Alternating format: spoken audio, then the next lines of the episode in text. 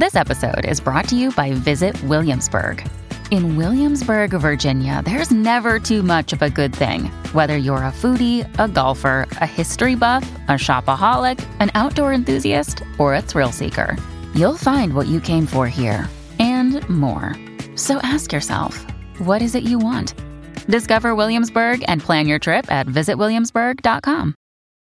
When you need mealtime inspiration, it's worth shopping Kroger, where you'll find over 30,000 mouthwatering choices that excite your inner foodie. And no matter what tasty choice you make, you'll enjoy our everyday low prices, plus extra ways to save, like digital coupons worth over $600 each week. You can also save up to $1 off per gallon at the pump with fuel points. More savings and more inspiring flavors make shopping Kroger worth it every time. Kroger, fresh for everyone. Fuel restrictions apply. Hey there everybody and welcome to this video on availability biases. This is part of the Cognitive Biases series. I'm your host, Dr. Dawn-Elise Snipes.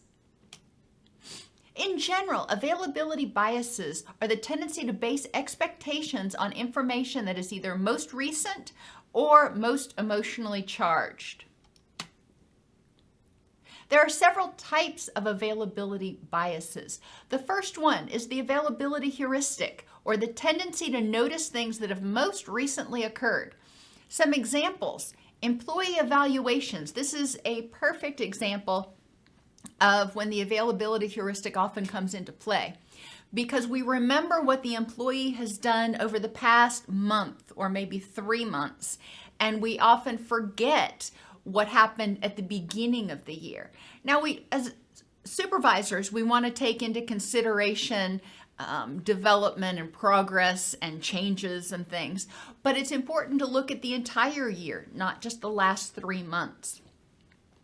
We can see the same thing with child behavior.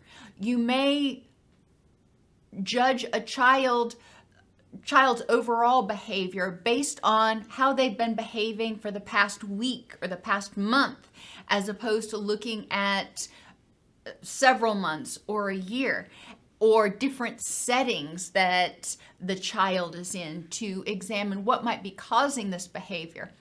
But it is important to make sure that we're considering all of the information same thing with relationship satisfaction.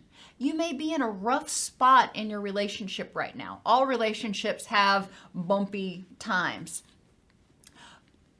Do you look at that relationship and say, My relationship is miserable and has always been re- miserable because you've been unhappy for the past two weeks? Or do you consider, you know, the entire time you've been together and recognize that this two weeks is an exception to the rule. Mood and pain can also be the same way. You notice that you're in a bad mood or you're in pain, and you may have the tendency to think, I'm always in pain or I'm always depressed because you've been in pain or depressed for the past week. But when you look at the bigger picture, is that accurate? Solutions to this journaling so you can keep track of when these things happen. When I was a supervisor, I would regularly make notes in my employees' files so when it came time for evaluations, I could go back over it and look at the entire year, the good things and the mistakes, in order to give a more well rounded evaluation. Same thing for child behavior. If your child is having difficulties, journaling in order to see uh, the exceptions. When is this not happening that they're acting inappropriately? Anchored recall is another technique that you can use. Instead of, if you haven't journaled, thinking back to how is this person performing last fall, um, last October? How is this person performing around the holidays? How is this person performing uh, in the springtime?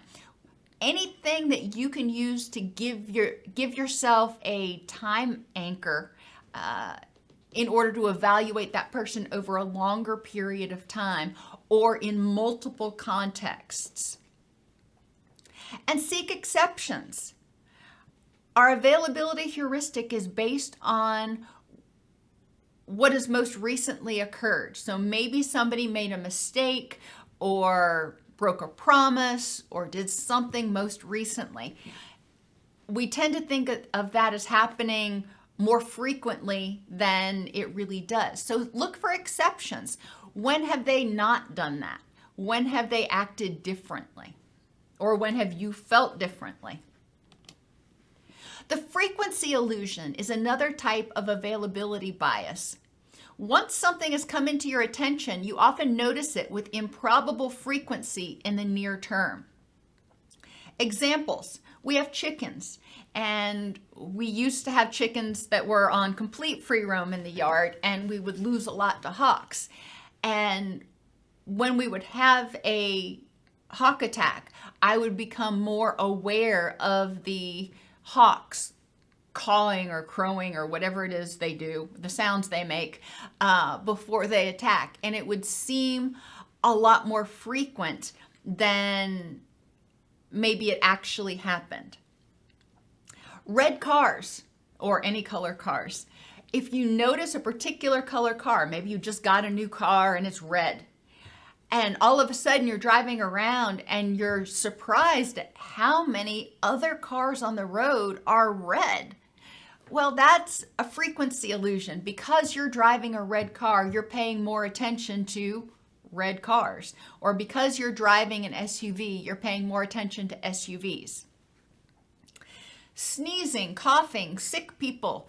Uh, a lot of us are paying more attention to other people's behavior and we may notice it now more than we noticed it before. Uh, and it seems a whole lot more frequent, even though people are probably sneezing and coughing at the same rate as they were six months ago or even three years ago. But it seems more frequent now because we're paying more attention to it. Rudeness and microaggressions are the same thing. When somebody is rude to you or you are taught to start paying attention to microaggressions, then you notice them a whole lot more. And you may think that they're occurring more frequently than they actually are uh, because you didn't pay attention to them before. So you think all of a sudden there's been this huge increase. Well, maybe it's just you didn't notice them before. Solutions seek alternate perspectives. Is this factually happening um, more frequently? What does somebody else think? Does somebody else share your perception that this is increasing? Find a complementary probability. So let's go to red cars. Start looking for yellow cars and see if you start thinking that yellow cars are more prevalent on the road than you did before it just is a way of training your mind to recognize that it's paying more attention to one thing now because it noticed it recently.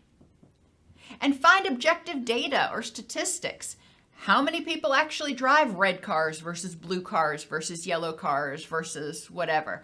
Um, how many people are sick right now? And you know, there are times like flu season when people will be sneezing and coughing more than times when it's not flu season. So, objective data, if you start noticing people sneezing and coughing more often, you can check the data. Is it all in my head or are people actually sneezing or coughing more often?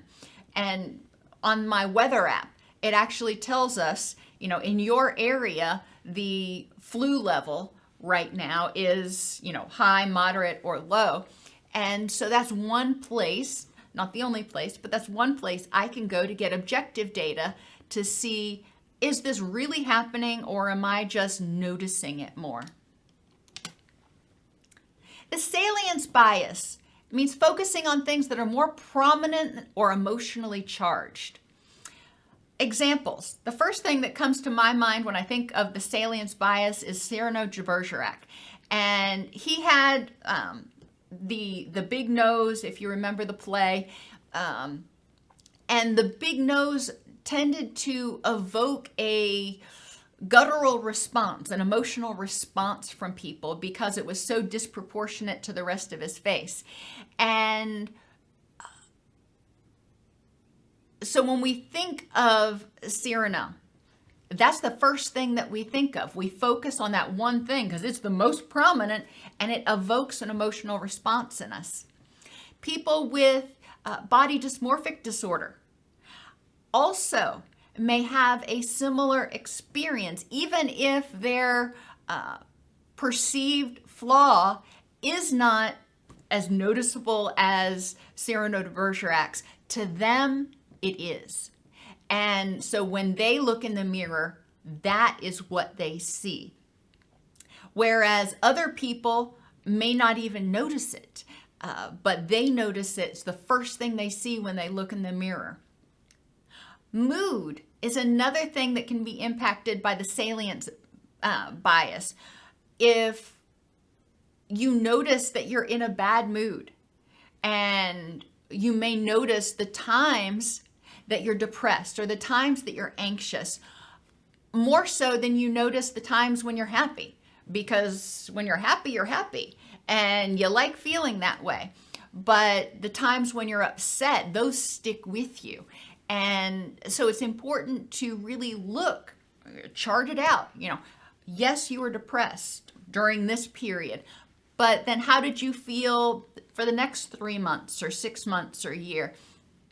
In order to recognize, am I really always feeling depressed or anxious, or is it, does it come in bursts? They're intense bursts, but they're bursts or focusing on the one thing that you did that made me mad or the one mistake I made. This is the salience bias because something triggered distress, triggered an emotionally charged reaction. So that's what I'm going to focus on to the exception of everything else. Solutions mindful acceptance. Get into your wise mind in order to be able to actually examine the facts unhook, once you're in your wise mind, unhook from that feeling, that emotional charged thing, and explore the big picture. Unhook from that prominent thing that you're focusing on, ignore it or try to ignore it, and look and see what else is going on. What else might I be missing? Embrace the dialectics, which means embrace the good with the bad. Yes, I made a mistake. And I had some successes. So embracing both of those. And eliminate cognitive distortions. And I've got videos on the YouTube channel on negative thinking styles and cognitive distortions. But things like personalization or all or nothing thinking tend to be um, characteristic of the salience bias. Personalization I will remember things that are emotionally charged because I feel like they're my fault. Um, and all or nothing thinking tends to also make us feel uh, disempowered and unsafe and tends to make us feel angry. So it's emotionally charged. So we tend to remember things, if we're using all or nothing thinking, those things tend to take a more prominent focus. Partial picture bias focusing only on what is presented instead of the whole picture. And this is related to salience. For example, some people think that particular breeds of dog are dangerous because when they've bitten people, it's gotten a lot of publicity. Whereas other dogs, when they bite people, it doesn't get as much publicity. Um, I've been around a lot of little dogs, a, particular breed of little dogs that tend to be very, very um, nippy, but or bitey, if you will. But because they're so little, a bite is not nearly as devastating as it is in a particular breed of big dog. But uh, the partial picture, we only hear about this particular breed of dog when it bites somebody. And the only dog bites we hear about come from these particular breeds. We don't hear about the um, the cocker spaniels or the chihuahuas or the you know other dogs that bite. So we're only getting a partial picture. Yes, dogs bite. All dogs bite. And that's not what's communicated in the media, for example. So we need to step back and take a look at the big picture. Is it the breed? Was it the situation? And do other breeds do it? And in what situations? Plane crashes. It's another example of partial picture. The news tells us about plane crashes. It doesn't tell us about the 20,000 flights a day that land successfully. Partial picture. Characterizations of people, whether it's on social media or one particular interaction you have with somebody on a particularly bad day or however or on media media a lot of times we make characterizations of people based on only a partial picture, one or two experiences or hearsay from somebody else, instead of looking at the big picture. This person behaved this way at this time. However, how do they behave the rest of the time? Solutions. Always look for what's not being said. What's the other side of the picture? We know that more than one plane flies every year. So, what about all of those other flights? Um, we know that there are lots of other dogs out there. So, you know, do they bite?